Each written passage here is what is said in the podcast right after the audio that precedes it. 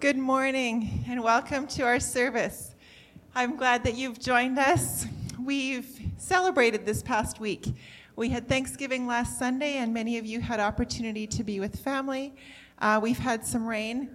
We have many things to be thankful for. And so I invite you to join us in singing Count Your Blessings.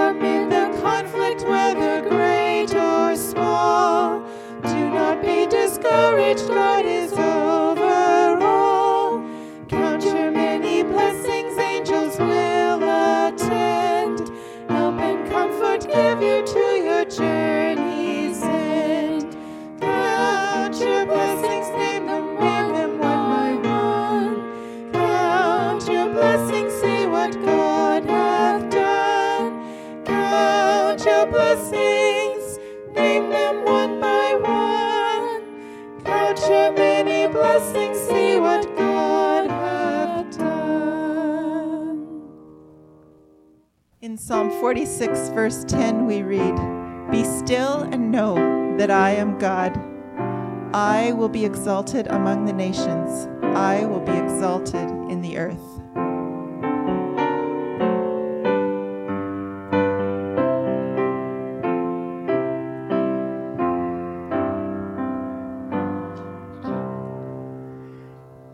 Peace.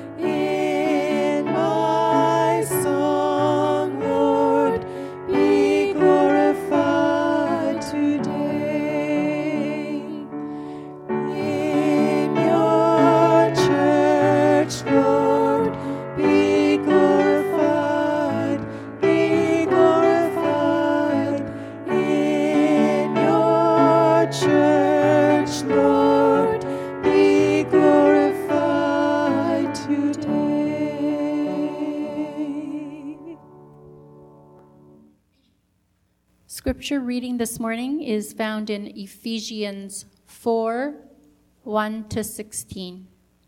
As a prisoner for the Lord, then, I urge you to live a life worthy of calling you have received. Be completely humble and gentle. Be patient, bearing with one another in love. Make every effort to keep the unity of the Spirit through the bond of peace. There is one body and one Spirit, just as you were called to one hope when you were called. One Lord, one faith, one baptism, one God and Father of all, who is over all and through all and in all. But to each of us grace has been given as Christ apportioned it. This is why it says, when he ascended on high, he took many captives and gave gifts to his people. What does he ascended mean, except that he also descended to the lower earthly regions? He who descended is the very one who ascended higher than all the heavens in order to fill the universe. So Christ himself gave the apostles, the prophets, the evangelists, the pastors, and teachers to equip his people for works of service, so that the body of Christ may be built up, until we all reach unity in the faith and in the knowledge of the Son of God and become mature, attaining to the whole measure of the fullness of Christ. Then we will no longer be infants, tossed back and forth by the waves and blown here and there by every wind of teaching, and by the cunning and craftiness of people in their deceitful scheming. Instead, speaking the truth in love, we will grow to become in every respect the mature body of him who is the head, that is Christ. From him the whole body, joined and held together by every supporting ligament, grows and builds itself up in love as each part does its work. Good morning. Good to see you all this morning. Before we go into announcements, let's go into a time of prayer to dismiss little ones to Children's Church. Please bow with me. Dear God, we come before you saying a word of praise for each and every one of the little ones in our church. We pray that as they go to Children's Church now, they will learn new things that will be with them for the rest of their days. We pray for the teachers as well. Give them the things to say and the answers to the questions that come. Our Lord, we pray these things in your name. Amen. All right, if you are below the age of eleven, you can go to Children's Church just down the hall that way. All right. So we have a number of announcements, as you can see from your bulletin this morning that you could have got at the front. Uh, there is one thing I want to add to it, uh, and that is that Matt Beitler, who is the associate pastor of West End, is going to be ordained next Sunday. And so make sure to keep him in your prayers this coming week. That is a very uh, big thing uh, in his life. And I can tell you, being ordained myself, that was a very big thing in my life as well. So make sure to keep him in your prayers. Uh, apart from that, as far as announcements goes, on October twenty-ninth, uh, you can see there, there is going to be a drive-through ham and pierogi supper for Paul and Naomi Zacharias. Uh, Paul had heart surgery earlier in the month, and so this is Uh, until he can get back to work, a fundraiser for him. Uh, next, we are hosting community development uh, workshop modules on October thirtieth together with the Chamber of Commerce. The point of community development modules is essentially that we try to find local problems that there might be and find local solutions to those problems. So if that sounds like something that is interesting to you, come track me down and I will try to sell you on it personally. October thirtieth. The next, November twelfth, there is going to be a pickup meal uh, fundraiser banquet for Youth for Christ. Uh, make sure to uh, get your pre-orders in by November first. If you want to know more about that, talk to Dawson Sawatsky. All right. Uh, youth is going to be at the church next Wednesday, and a prayer meeting is going to be at the church as well, and ladies' Bible study this Monday from at one twenty p.m. All right, those are the announcements that I have. I don't think they're... Yes, Ron. This coming Saturday, the twenty-third, we are having a kind of a cleanup day here at the church, in the churchyard. All the uh, towering poplars that we have for our north um, boundary of the churchyard, uh, they're they're quite dead. Some of them are have been dead for a couple years already and are becoming a danger that they'll snap off and fall onto the ground. So uh, anyone who wishes to help with that, we have all kinds of duties there, from carrying small branches um, to bringing chainsaws and, and cutting up the trees. So if you have any questions regarding that, uh, please come to me. I'm, I'm hoping to have a bit of a group that would be able to, to do that. So nine o'clock uh, in the morning, we'll gather here at the church. There'll be some coffee served and I think muffins or something as well to get our energy going. And uh, if you have a chainsaw that you'd like to bring and use, um, that would be great. We have a wood chipper that's going to cut things up, and if anyone wants to take home some wood chips, uh, they're great for the garden and shrub beds and things like that. And there'll also be some firewood to take home for anyone who wants as well. And bonus, we get to supply, or I'm hoping to supply the the um, church, the, the community campground here in McGregor with some firewood as well. I got a request from uh, the person that's in charge of of that, uh, the firewood. So let's help our community, let's help uh, each other in our church, and look forward to seeing you Saturday, nine a.m. here. It is fun to play with chainsaws, just putting that out there. All right, uh, and then as far as items for prayer goes, as I mentioned, Paul and Naomi Zacharias. Paul had his heart surgery and is off work for the next several months. Make sure to keep them in your prayers. And Thanksgiving for rain. After such a very dry year, it has been absolutely wonderful to have not one, not two, but three days of pretty good rain that somehow even managed to come here and hit town. And so that is a wonderful bit of Thanksgiving right there, and we can continue to pray for more as well. And so, with all of those things said, please bow with me now in a time of prayer. Our God, we come before you today, first off in thanksgiving. Lord, after the very dry year we've had, this is what we want to come before you first for, to thank you for the rain that has come.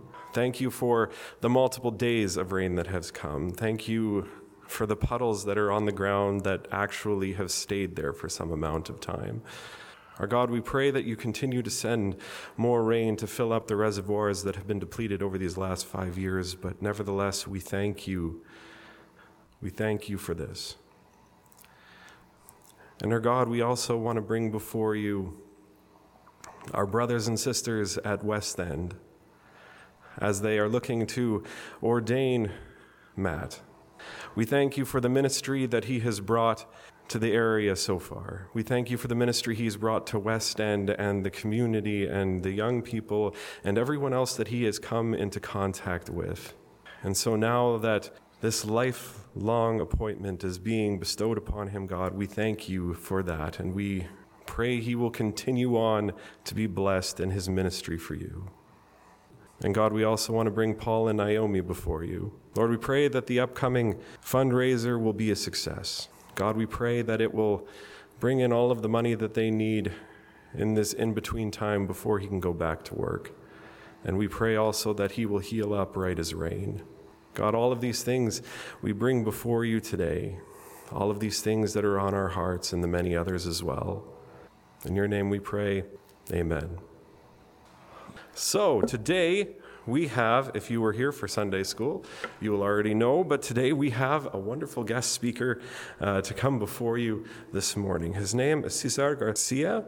He is the General Secretary of the Mennonite World Conference, an organization that serves some one point five million members worldwide in the Anabaptist tradition. Garcia is from Bogota, and he has been a church planter, a pastor, a professor of Bible and theology, and before his election, Garcia was chair of the Mennonite Brethren Churches of Colombia and the secretary of the M W C Mission Commission. And so, without any further ado, I will ask him up to share with you this morning.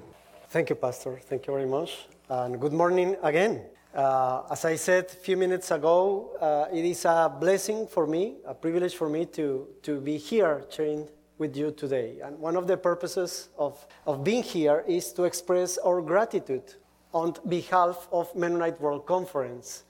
We are thankful for the support that your local congregation uh, gives to our global church. You are a blessing in our community, in our global communion. Mennonite World Conference is a global community of Anabaptist-related churches. It is made up by one point five individual members that are together distributed in ten thousand local congregations. So around ten thousand local congregations are meeting like we are today by Zoom or in person around the world in order to worship God. ten thousand local congregations that are also distributed in uh, national conferences or churches. And the Evangelical Mennonite Church in Canada is one of the one hundred seven national churches that belong to Mennonite World Conference. So is, if somebody asks you today, this afternoon maybe, how many people were at church today? You can respond, well, we were together around one point five million uh, in our global church.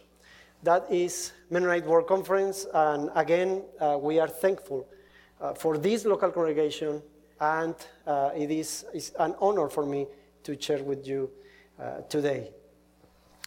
So, speaking about our global church, some months ago, in my local congregation in Colombia, a friend said to me, "Oh, Cesar, how I envy you." "Why?" I asked her. "You know, I work," she said, "in a multinational company. I deal with a lot of stress because of ongoing conflicts with my colleagues and bosses. But you, Cesar, you work with pastors and leaders of churches. What kind of conflicts could you have? Conflicts among leaders in our churches are just one of my frustrations with the church. Speaking about some of my church frustrations with another friend, he shared a fascinating sentence with me. We can go to the first slide. The church is hopeless, but it is the only hope that we have. There are many reasons why we can lose our hope in the church. Let me share some of the reasons why I get discouraged about our church today, once in a while. Maybe you can identify yourself with some of these reasons. First, bad leadership practices. I know it doesn't happen here or in your conference, but in some places, church leaders compete for power. Some of them love power so much that they end up hurting others in their pursuit of it.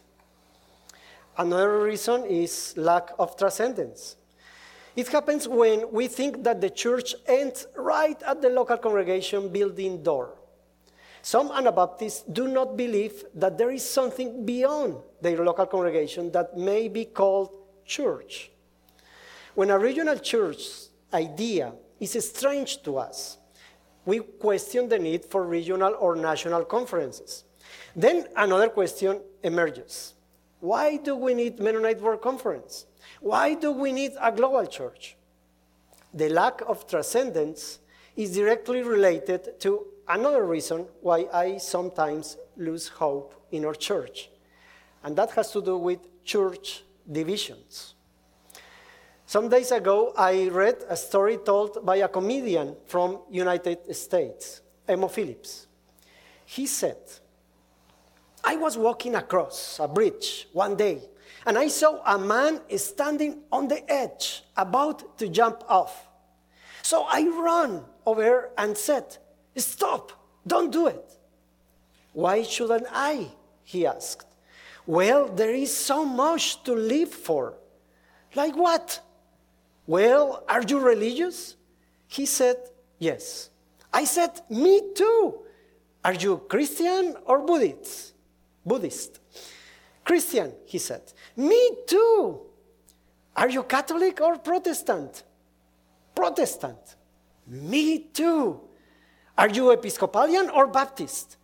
Baptist. Me too. Wow. Are you Baptist Church of God or Baptist Church of the Lord? Baptist Church of God. Me too. Are you original Baptist Church of God or are you Reformed Baptist Church of God? Reformed Baptist Church of God. Me too. Are you Reformed Baptist Church of God, Reformation of eighteen seventy-nine?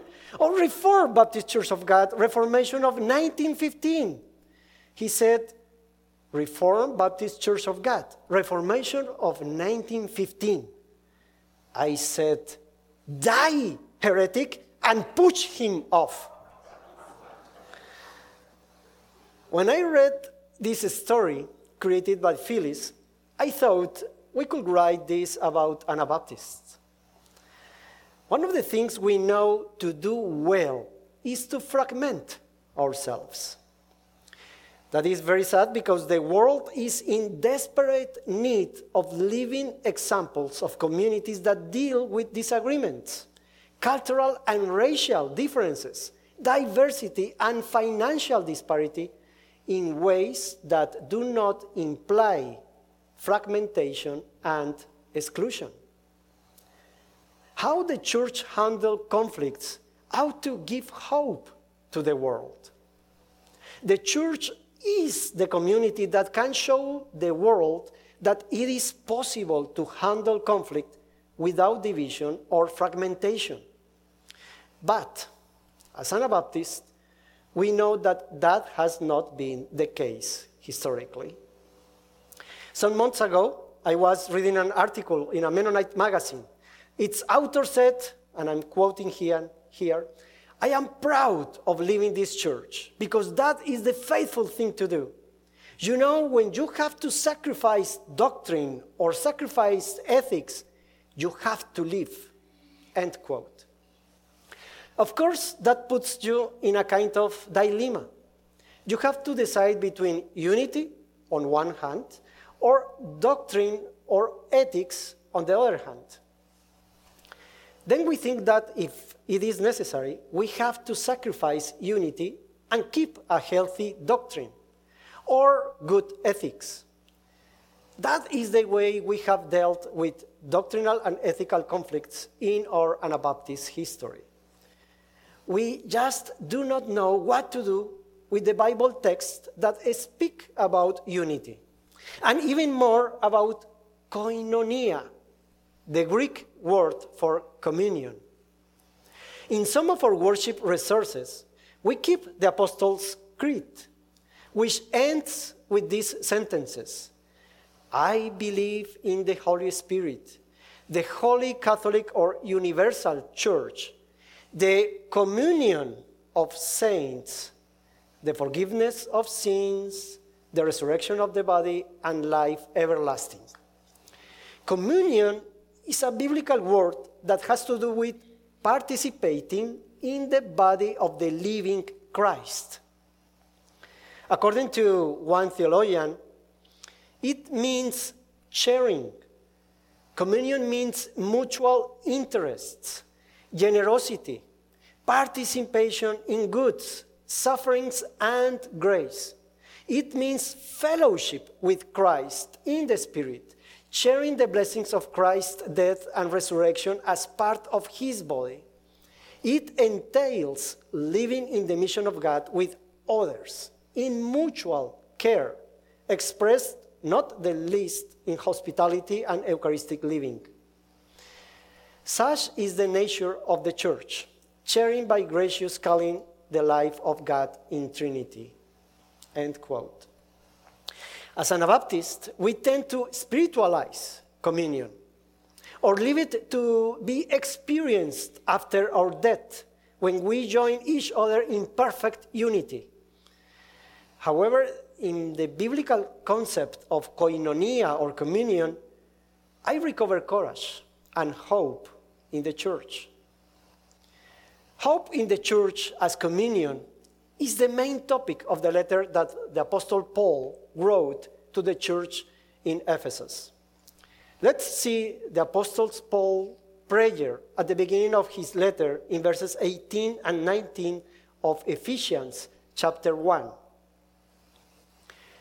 "So that with the eyes of our heart enlightened, you may know what is the hope to which he has called you, what are the riches of his glorious inheritance among the saints, and what is the immeasurable greatness of his power for us who believe, according to the working of his great power."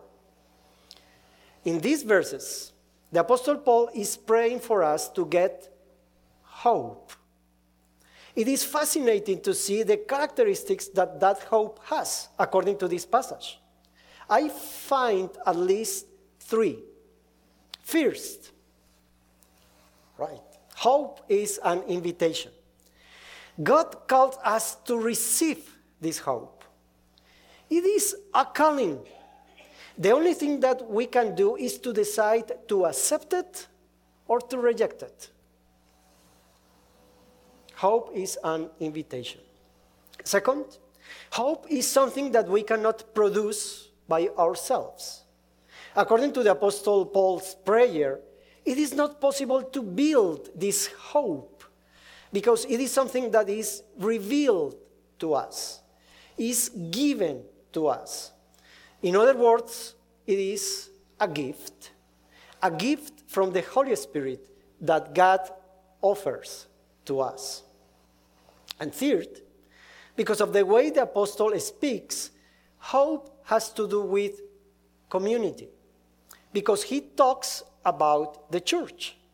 You cannot enjoy this kind of hope in an individualistic way. It is something that you experience when you are part of the community of saints. So hope is an invitation, a gift from God, and it is communal. However, we have not yet defined what is this hope about, what this hope is. To find a definition of hope, we need to take a broader look at the Ephesians letter. We need to see what is what Paul is speaking about when he talks about hope. So if we go some verses before, in verses nine and ten, we find this. He has made known to us the mystery of his will, according to his good pleasure that he set forth in Christ, as a plan for the fullness of time, to gather up all things in him, things in heaven and things on earth. In the context of gathering up all things in Jesus, the Apostle Paul speaks about hope. Then, some verses later, in chapter two, we find this. For he is our peace. In his flesh, he has made both groups into one and has broken down the dividing wall, that is, the hostility between us, that he might create in himself one new humanity in place of the two, thus making peace and might reconcile both groups to God in one body through the cross, thus putting to death that hostility through it. So the idea of gathering up all things in Jesus is here again. Paul adds the concept of a new humanity made up of different people, actually from different groups.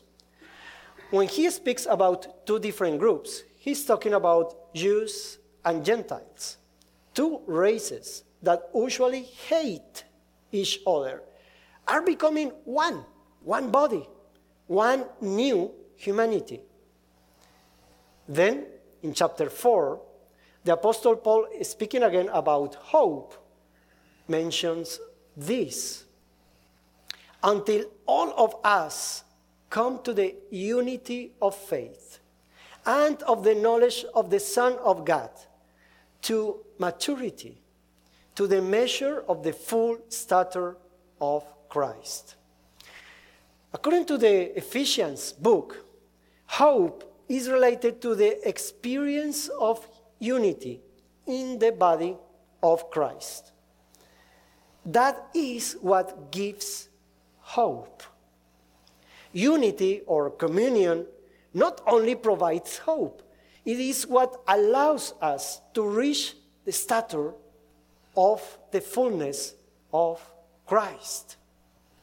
Spiritual maturity is not possible without communion or unity. Next.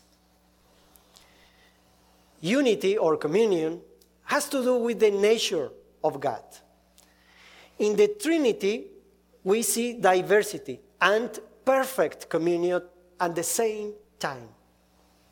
When we are one amid our diversity, we show to the world how God is.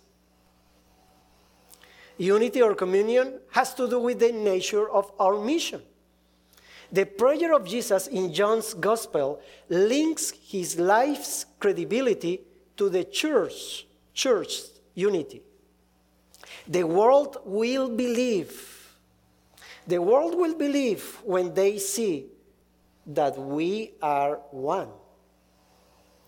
So unity has to do with the nature of God and with the heart of the mission. But coming back to the Ephesians book, also has to do with the gospel's core, reconciliation. Paul speaks about overcoming nationalisms, overcoming fragmentation because of gender, race, and social class. I would like to add here the need of, to overcome theological and ethical boundaries to be one. But wait a minute, Cesar, this is too much. Some months ago, I was sharing these thoughts with a group of leaders of Anabaptist agencies. When somebody said to me, according to the Bible, there are good reasons why we have to separate ourselves and divide from others. Are there? There are some reasons, but not a lot. Actually, in Mennonite World Conference, we have found only one. But that's not the topic for our sermon today. According to the book of Ephesians, this author, Andrew Walls, a British historian of missions, he says, the very height of Christ's full stature is reached only by the coming together of the different cultural entities into the body of Christ. Only together, not on our own, can we reach his full stature. We don't reach the full stature of Christ by keeping the right doctrine. Even though doctrine is fundamental. We don't get the full stature of Christ by proper ethics, even though ethics is crucial. According to the Ephesians book, the only way to arrive at maturity in Jesus Christ is to be together, despite the diversity of doctrine and ethics. That is possible only if Jesus is the center of our lives. That is possible only if we decide to enjoy this hope and receive it and experience it in the community. Because the only way of growing in our doctrinal and ethical differences is by conversation, by living together, by being one. And we know, of course, it is not easy. It is a gift of the Holy Spirit. It is a miracle. And that is what our churches around the world have been discovering. Some years ago, the B I C Church of Nepal was dealing with floodings. We can see the picture here if we go to the next slide. They lost everything. Houses, food, jobs, church buildings, everything. And then they saw Mennonites, Mennonite Brethren churches, Evangelical Mennonite churches, and other Anabaptist groups sending them money and teams to support them. They realized that they were part of a global family of faith that overcomes nationalisms. We are not alone. We are one body, and that gives hope. That was also Sang-min Lee's experience. We can meet him in this slide. He's a conscientious objector who was in jail for one and a half years because of his convictions about conscientious objection in South Korea. According to him, what kept him alive was the support of our global church through emails and Facebook posts that his family shared with him, saying in different languages, "We are with you. We are praying for you." To these images, we can add several stories about the pandemic. You find some of them in our M W C, Mennonite World Conference, website.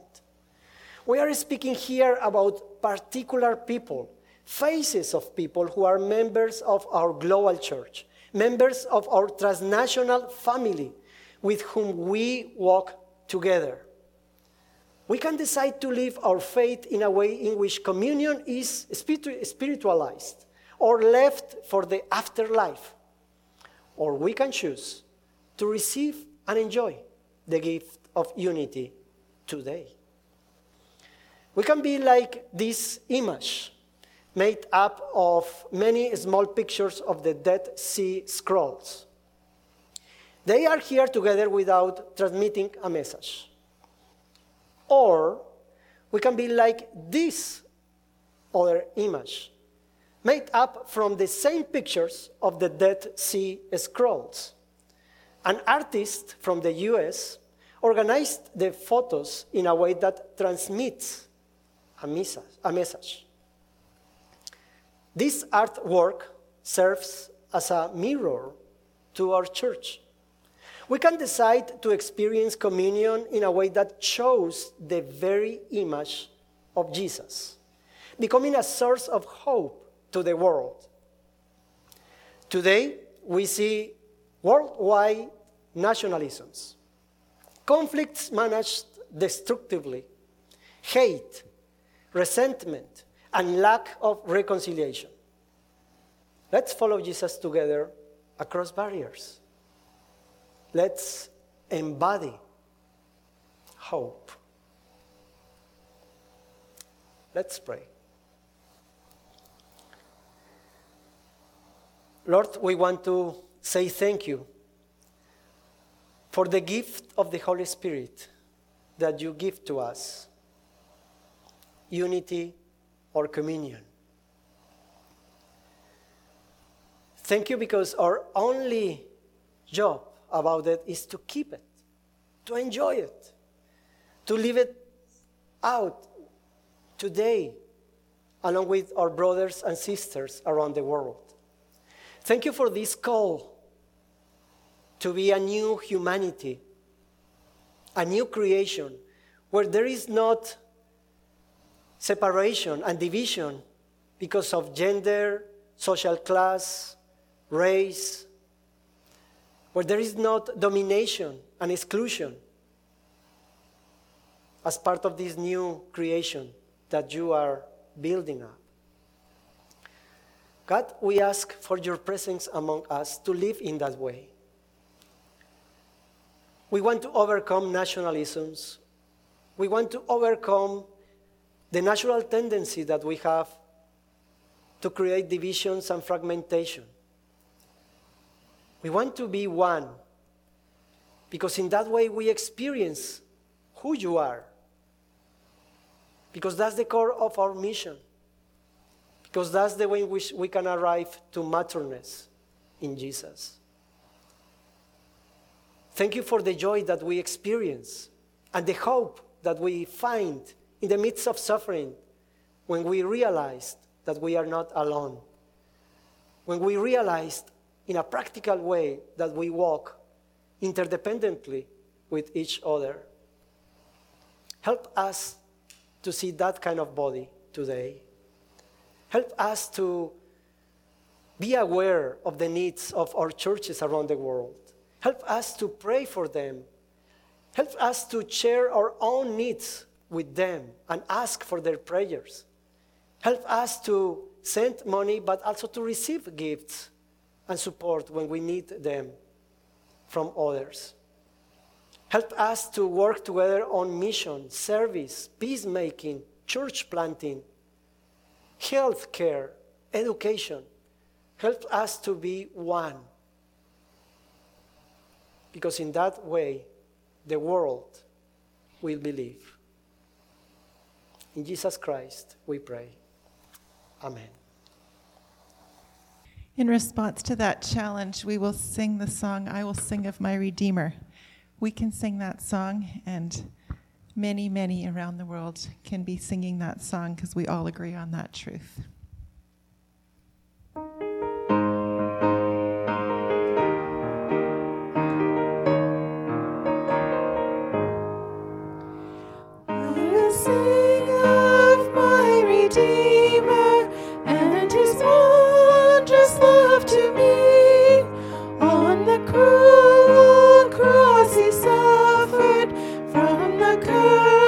To set me free, sing, oh sing.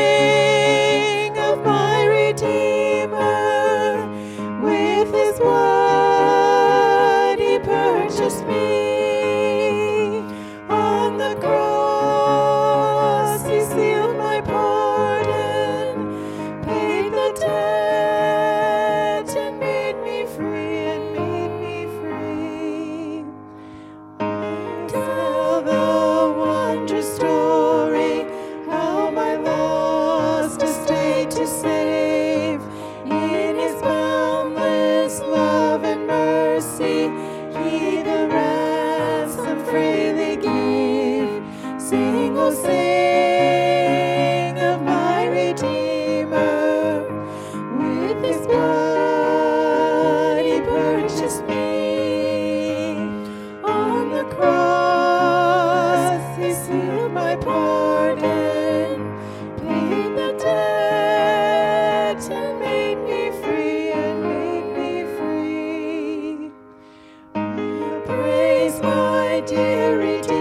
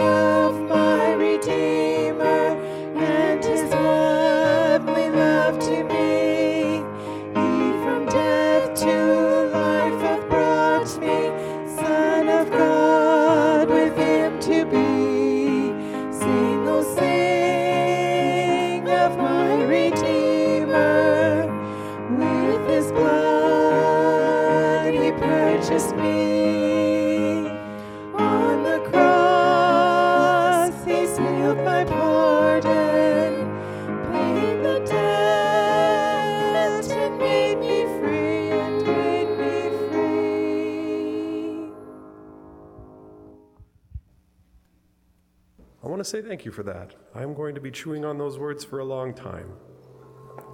For our benediction today, we turn to the book of Romans.